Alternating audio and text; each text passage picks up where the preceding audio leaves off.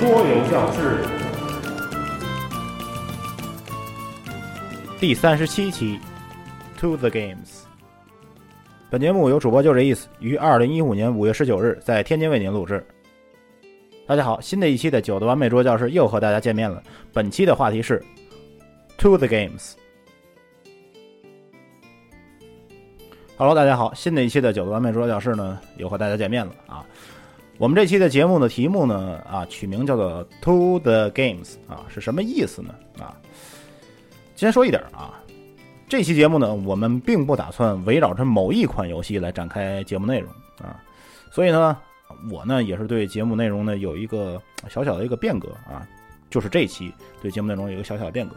变革在哪里呢？啊，因为这一期节目的标题呢叫做 To the Games，所以呢，我打算讲一些啊那些。嗯，本来是二到多人的游戏，但是呢，它却在两人游戏的时候呢，啊，表现的很不错的一些游戏啊。为什么要讲这些游戏？就是因为我当时入坑的时候呢，是没有像现在这样的环境的啊，周围基本上找不着这些小伙伴跟我一块玩啊，这么一个概念。所以说呢，当时陪我玩这种桌面游戏的人呢，只有夫人一个人。所以说呢，啊，我选择游戏的。当时一个最基本的要求就是要两人起跳，啊，二到 N 这么一个概念。但是我相信啊，现在仍然有很多人在选择游戏时，嗯，还是保持着这个原则啊，因为很多的时候你是和家人陪在一起的，所以说你和家人在一起玩的时候呢，这个几率是比较大的。所以说呢，我这期节目啊，就给大家讲一些你既能在家里两个人能玩得很愉快。而且呢，就能把这款游戏带出去啊！多人玩的时候呢，也能玩得很爽的一些游戏。好了，闲话不多说，我们就开始本期的节目。在正式开始介绍游戏 list 之前呢，我有几点要说的啊，就是说我今天介绍的游戏呢，首先一点啊，它是不包含纯二人对抗类游戏的。比方说我们常见到的这种法式战争，嗯，召唤师战争啊，要塞。这种游戏是不包含在我的游戏列表里面的。其次呢，一点是，呃，就是这种合作游戏啊，它是不包括在这里面的，因为我玩的合作游戏确实比较少啊。因为熟悉着我的人都知道我是个合作黑啊，所以这两种游戏呢，我是没有把它含在这里面的。其次一点要说的就是呢，二人游戏和多人游戏，它能给我们带来的游戏体验到底有什么区别？换句话说，我就是我们为什么会觉得二人游戏好玩？首先一点，在二人游戏的时候，玩家对场上的局势会有更强的控制力。因为什么？因为当二人游戏的时候，玩家往往他能行动的次数或者是能行动的效率会直线的增多，啊，效率也会增加。而且呢，同样的一些干扰项也会相应的减少。所以说。当你集中于某一项策略的时候，你会感觉到你的效率异常之高，或者是说你有更强的控制力去控制场上的局势。比如说，我想要让当前的游戏朝着哪个方向发展，这是你更想要的一些东西。在二人游戏的时候，这一点往往比嗯多人游戏表现的更好，因为多人游戏它不可能让游戏朝着某一个人的想法去发展。如果这样的话，这个游戏它本身的平衡性也就不存在了啊，这么一个概念。第二一点，二人游戏的特点就是说，二人游戏下，整个游戏更富有针对性。因为什么呢？因为你没有其他的对手了，跟你在一局游戏里面只有一个对手，所以说你的一些策略只需要针对他就好。往往这样的时候，在我们看来，有可能是策略程度的降低，但是细想下来，我们可能会觉得这样的改动。是对策略程度的一个升高，因为你要想的更多，有可能你要想的更远，比对手更远一步。所以说，这就是我们在二人游戏时候啊，与多人游戏时候的它两个重要的一个区别。当然，我说这么多都是没有用的啊。我们要玩二人游戏，最主要原因是什么呢？啊，就是因为我们找不着别的人。好了，既然说到了二人游戏的这些特点呢，我们就先来。呃，列举一些反面教材啊。正式的 list 开始之前呢，我们先介绍一些反面教材。首先呢，我们啊可以说有几类游戏是不适合这个二人游戏去进行的。第一类游戏就是这种身份猜测类游戏啊，比方说这个啊抵抗组织啊、卡拉迪加呀，因为两个人游戏的时候，他身份实际上是没法猜的啊，而且呢也没有这种呃这种尔虞我诈的这种氛围在里面，所以说这个整个游戏的乐趣也就啊没有了。所以这种游戏呢，基本上二人游戏是没法进行的啊。第二个类型呢，就是这个拍卖类型啊，拍卖的这个机制的运用，对二人游戏可能支持的并不是很好。比方说这个电厂啊，POF，也就是这个呃佛罗伦萨王子，还有 RK 的这些三部曲啊，因为二人游戏的时候，它对于拍卖的这个感觉，它没有像多人游戏一起竞拍啊，这个气氛。呃，这么热烈，而且二人游戏的时候，你可能过于精算的也好，或者怎么样也好，两个人对于这个呃拍卖价格的这种精确的把控，往往让这个拍卖呢反而失去了这种本身应该有的乐趣啊。所以说，这个拍卖游戏呢，它也不是非常符合这个二人游戏的这个精髓啊。再有一部分呢，就是这个呃一部分啊工人放置的游戏，因为什么呢？因为这些工人放置的游戏，它可能对于人数这些。做的调整并不是很到位，比方说这个石器时代啊，比方说这兰开斯特啊，因为人数的减少，它工人位可能没有做呃特别精确的这种减少，导致在二人游戏的时候，整个游戏的这种紧迫感以及大家互相卡位的这种感觉大大的减少了啊，这个是一方面。再一方面呢，就是这种互动激烈的这种游戏呢，它也不适合二人玩，因为二人玩的时候。嗯两人都很精算的话呢，对于这种东西，嗯，也没有什么太好的展现。比方说我们前面段说的这个曼哈顿计划啊，因为二人游戏的时候，呃，很少有人去去轰炸别人，因为你轰炸别人对自己也没有什么好处嘛，对不对？呃，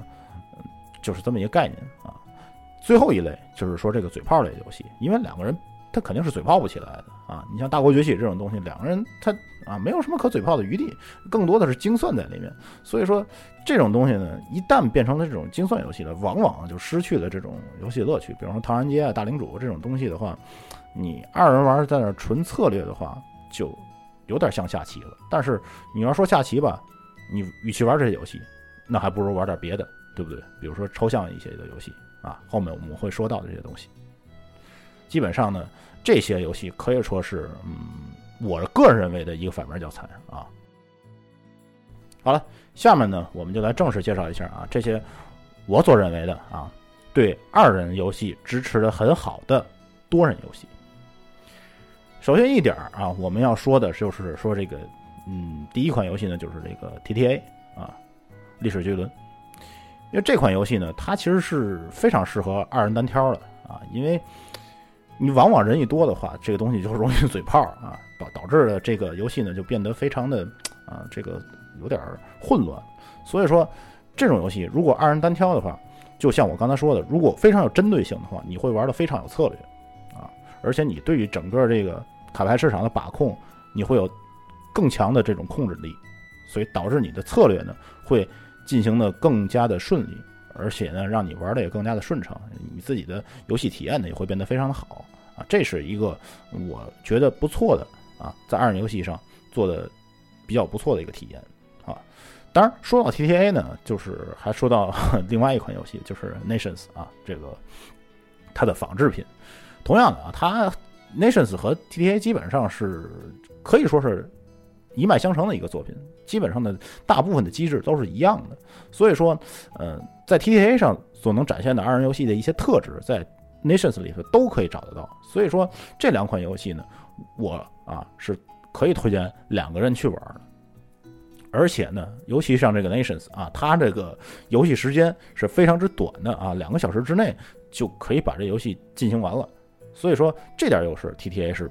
完全比不了的啊。如果说大家对这个 TTA 呢啊对这个游戏时间呢有一些芥蒂的话，那么我。觉得这个 Nations 啊，应该是一个不错的一个替代品，而且呢，它本身的这个策略程度呢，也不是很低啊，Weight 应该已经到了三点五啊，所以说这款游戏应该是我觉得啊，两人游戏玩的是比较愉快的一种类型啊，就是这种 TTA 类的这种游戏啊，这就是我介绍的第一个类型的游戏。我们要说到第二类游戏类型呢，就要说到一位设计师啊。这个设计师呢，其实大伙儿也很熟悉啊，这个人呢就是乌老师。我们要提到的，就是他的这个《饥饿》系列啊，《饥饿三部曲》啊这些东西，大家都熟悉啊。他的《饥饿》系列的作品呢，基本上都可以 solo 啊，一直到多人游戏他都支持。所以说，他这些游戏对于不同游戏人数的支持，往往是做的比较好的。而且呢，他对于不同人数的这些呃数值的细化做的也非常细致啊。这个我们后面会说。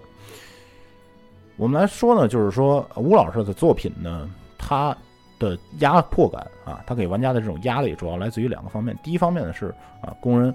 放置这种机制，它本身带来的这种啊，玩家互卡之间的这种压力，对于关键位置的这种争夺，比如说农场主里面啊，我要抢木头，我要生孩子啊，比方说这个呃，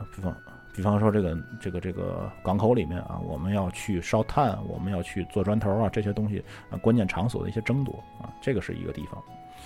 另外一方面的压力呢，是来自于，嗯，就是说他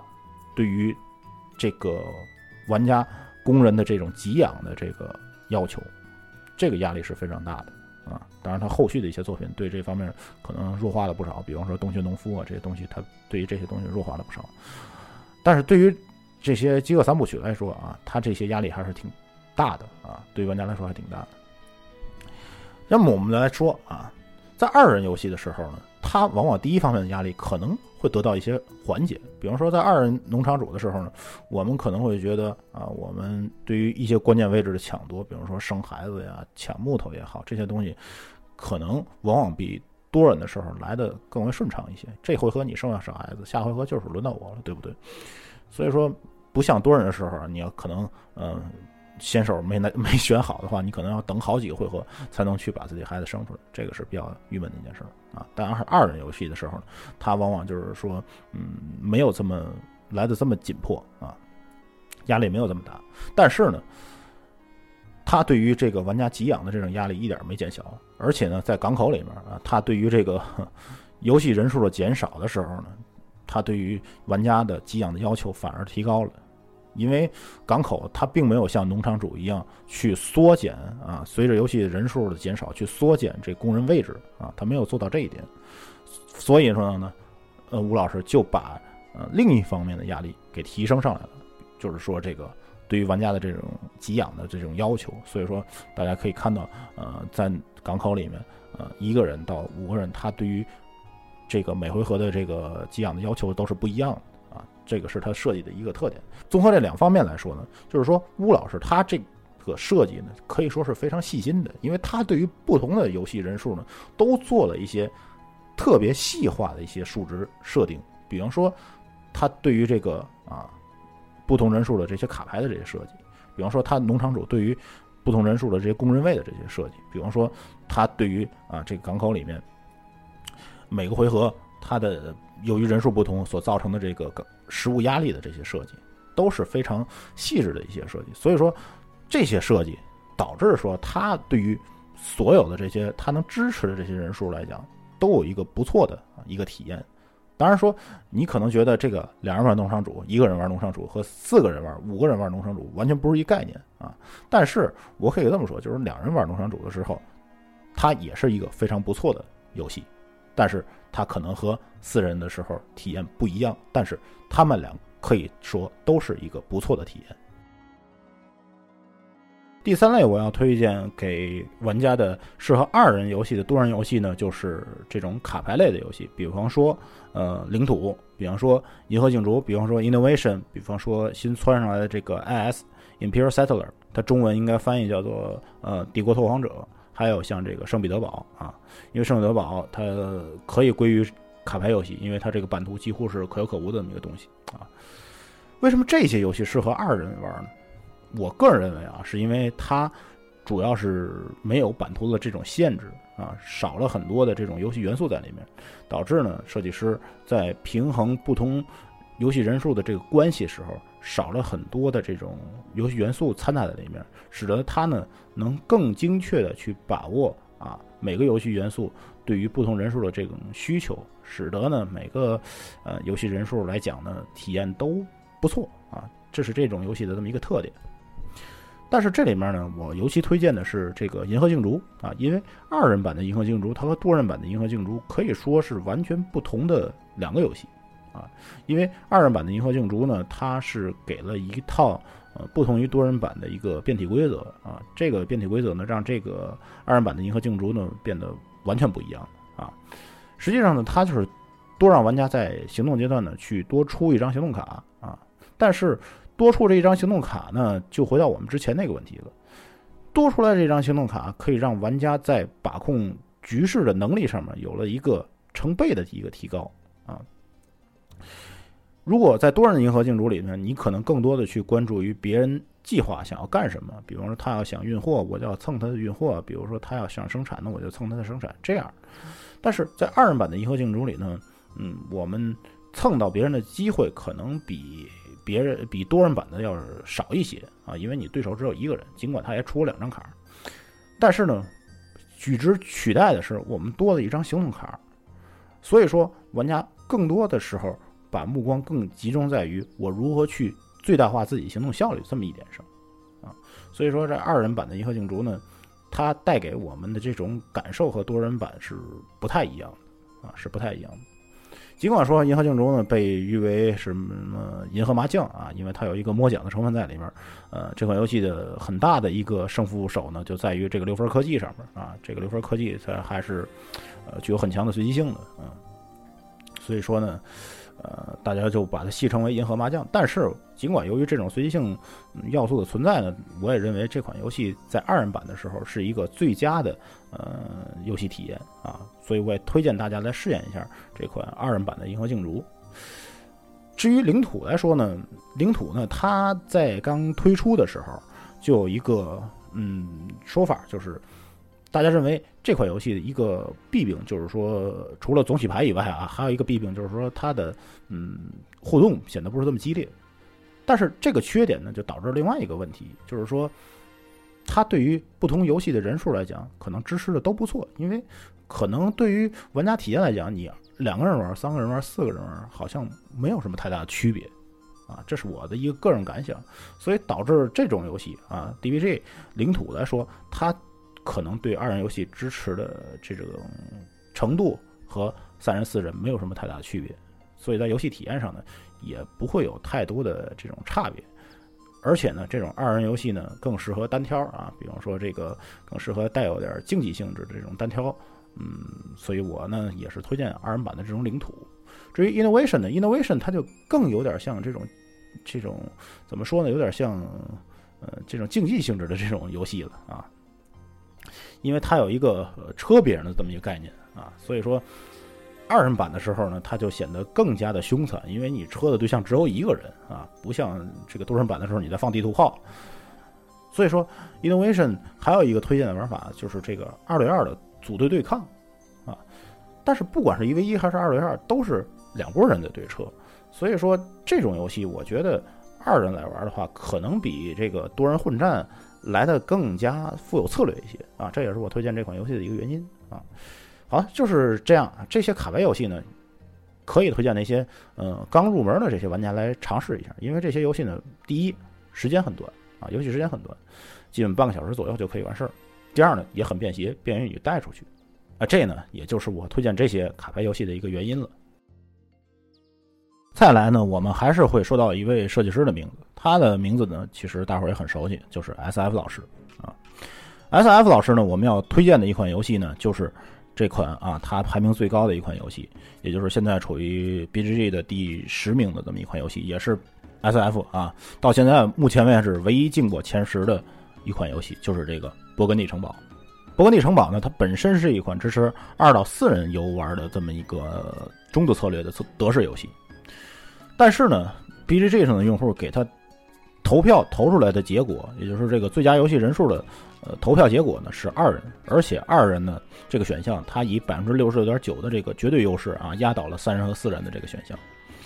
为什么大家都认为二人是一个最佳的体验？啊，这就是一个问题。首先来说一点，就是说这款游戏呢在二人、三人、四人的时候，它都有不同的时间的长短的这么一个表现。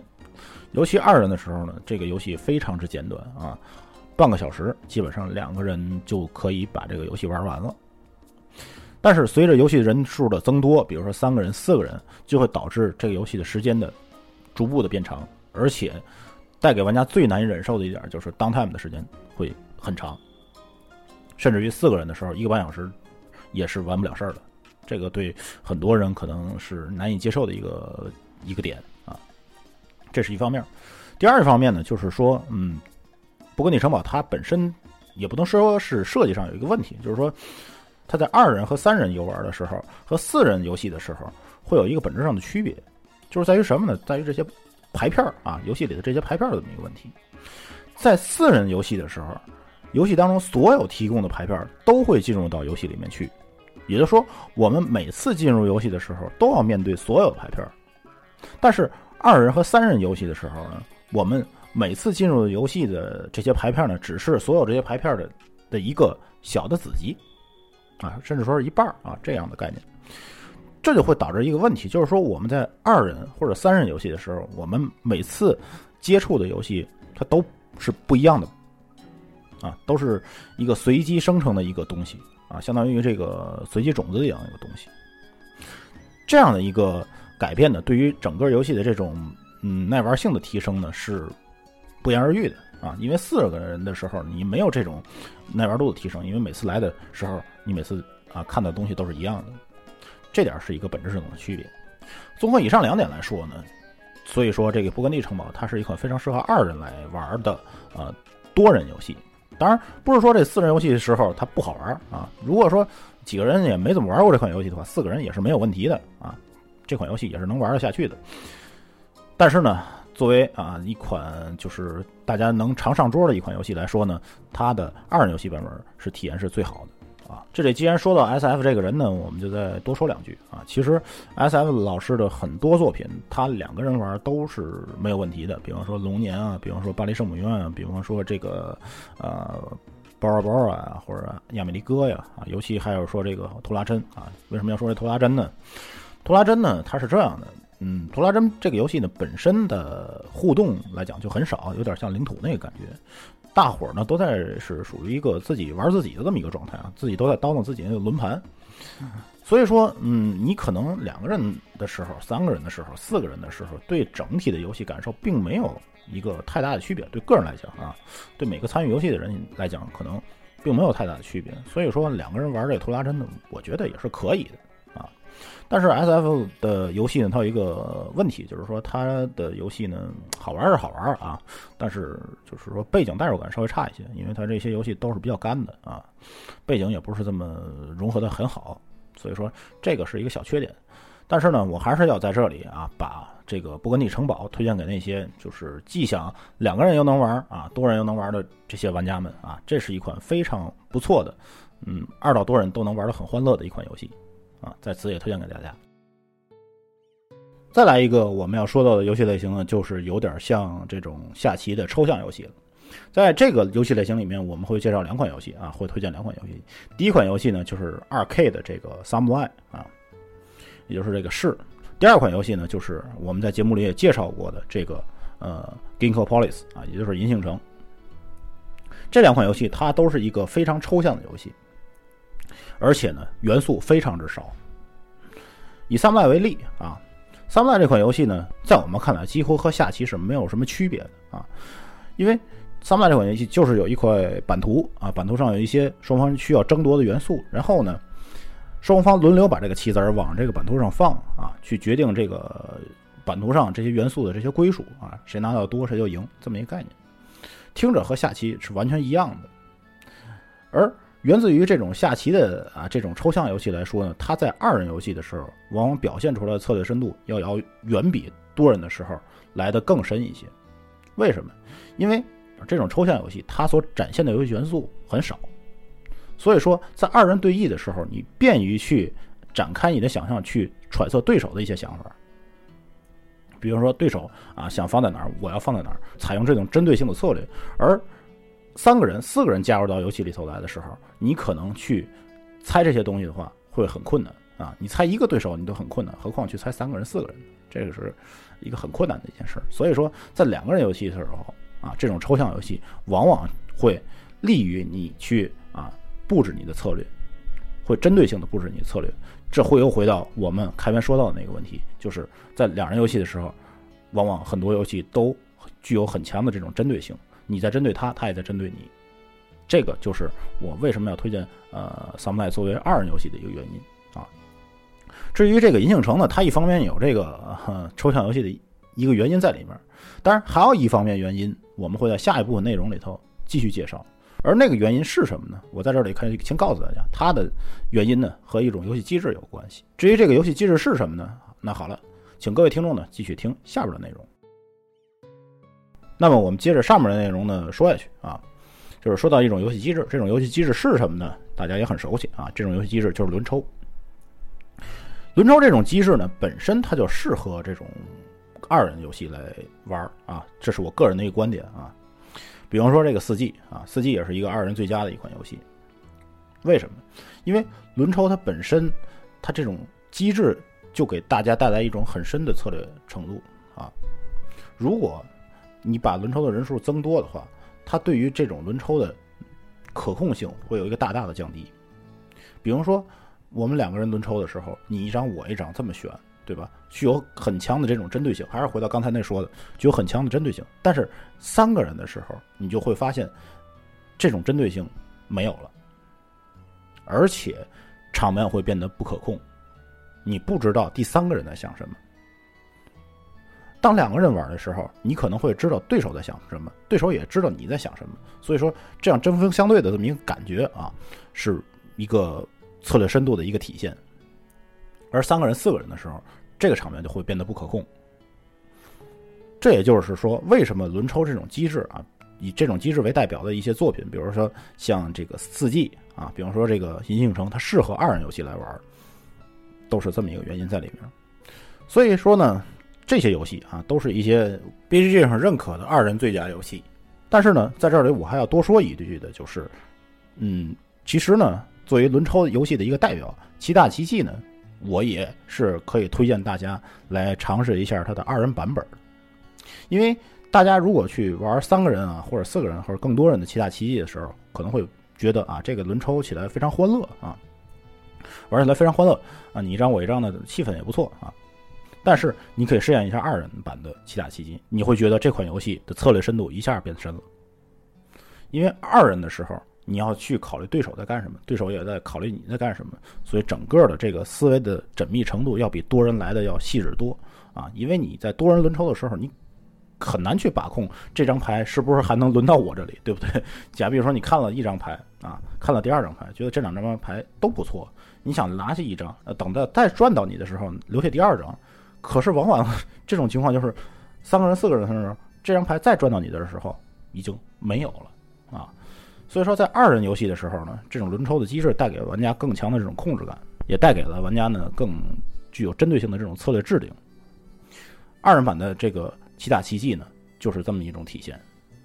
所以说呢，它和多人版的这个七大奇迹可以说完全是不一样的一个。游戏体验也是推荐大伙儿呢来试一下啊，去带着一种全新的认识去重新认识一下这款游戏啊，这也是我推荐《七大奇迹》和《四季》啊这个游戏的一个原因了。再来呢，就是有一些游戏呢，它本身哈是不支持二人版本的，但是后来的一些呃变体规则呢，让它变得支持了二人版本，而且支持的还不错啊。比方说这个经典的波多黎各和嗯 Brace 啊同版。这两款游戏呢，当时发行的时候根本就不支持二人来游戏，但是呢，后来都通过一些官方或者非官方的一些形式呢，嗯，把它支持了二人游戏啊，公布了一些二人变体的规则，而且呢，这两个游戏二人变体规则都还不错啊。先说波多黎各，波多黎各呢，它的二人变体规则和嗯银河竞逐其实有点像，因为就是它也是要求玩家去相当于一控三吧，啊，就是一个回合里选三个角色。这就把这个游戏呢，从一个啊看别人眼色的游戏，变成一个主动掌握自己命运的一个游戏。因为多人游戏的时候，你你需要去搭顺风车啊，去搭别人的这个顺风车，去实现一些策略路线；而二人游戏的时候，你具有了更强的控制力，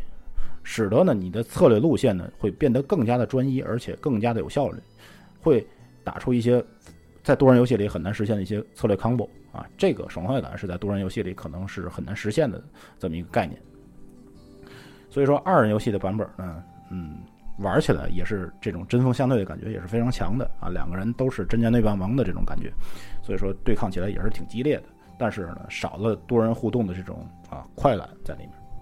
而这个 Brace 这个游戏呢，其实它本身我觉得并不是说对二人游戏支持的一个问题啊，因为它这个游戏的版图呢，可能对于二人游戏支持的不是很好啊，因为它版图太大了，二人游戏玩的时候呢，可能对这个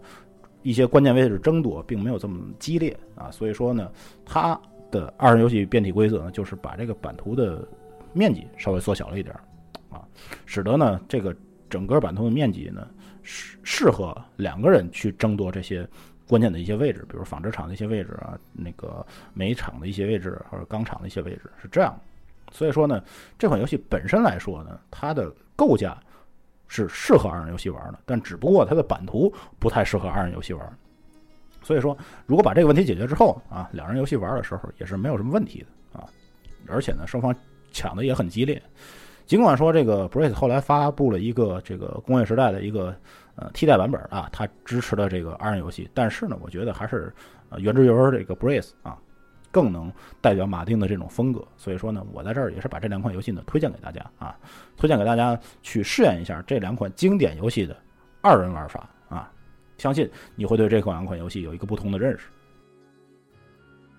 其实还有一些游戏呢。它在多人玩的时候呢，大家可能是有一些嘴炮的成分在里面，但是二人游戏的时候呢，它会变得非常之有策略。比方说像这个小小世界，啊，大家可以试一下单挑时候，它会变得非常有策略。再比如说一些游戏，比如说这凯里斯啊，这种游戏它也是非常适合单挑的游戏啊，因为凯里斯本身就是一个非常严谨的呃工人放置的游戏，适合两个人去进行一些啊有点竞技性质的这种单挑。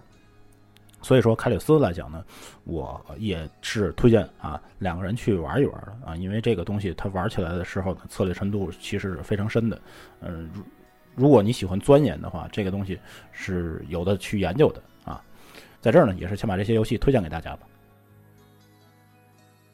其实呢，适合于二人玩的多人游戏呢还有很多，比方说这个阿提卡啊、塔卢啊、维京人、卡拉拉宫，呃。凤凰堡还有这个成交呢，几乎都是这种类型的啊。在这儿呢，我就不一个一个多介绍了啊，因为节目的时间呢，毕竟它有限啊。如果玩家对这些游戏的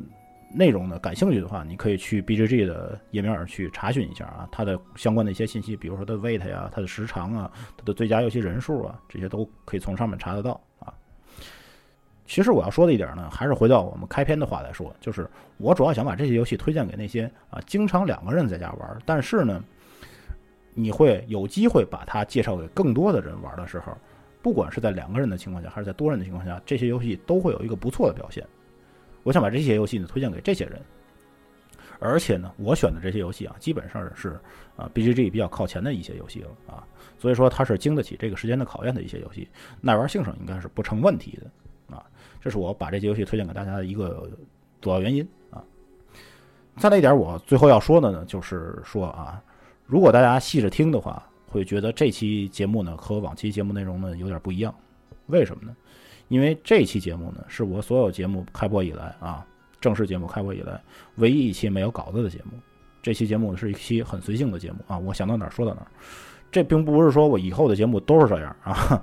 这一期节目呢，算是一个新的尝试吧。啊，不管是从这个节目内容上，还是从这个节目形式上，都是一个新的尝试。如果您觉得这种嗯节目形式不好，比如说你介绍的这些东西，嗯，没有什么意思啊，没有什么深度的东西在里面，没有什么干货啊，您啊给我提出来，我呢也是征求一下各方面的意见。呃，争取呢，把这个节目以一种啊最好的状态呈现给大伙儿。这次呢，只是一个小小的尝试。如果说您对这次节目意见不满意，您把意见提给我，我下次呢把这个节目做回到原来那个状态下。啊，在这儿呢，我也是请各位多多包涵了。好了，本期的内容呢就先到这里了。有兴趣的听众呢，可以通过微信公众平台搜索“完美桌教室”找到我们，留下您的听后感想，或者登录新浪微博关注“就这意思”数字九字母 J 数字一数字四这四个字符，通过私信或者评论反馈您的收听意见。您也可以通过荔枝 FM 和喜马拉雅的官方应用程序给我们留言。iOS 用户呢，更可以通过登录 Podcast 搜索“完美桌教室”来订阅我们的节目，并给予评分。您的意见就是我们前进的动力。最后呢，啊，还是惯例的啊，留下一首歌。这首歌呢，也是我非常怎么说呢，非常崇敬的一位日本女歌手所唱的一首歌啊。这位女歌手呢，在之前的节目里也出现过啊，就是板井泉水。这次的歌呢，我们也是为了啊贴合本期的题目呢，选了一首啊，她所唱的叫做《福泰利诺那次》啊，这就是两个人的夏天。好了，感谢各位收听，我们下期再见。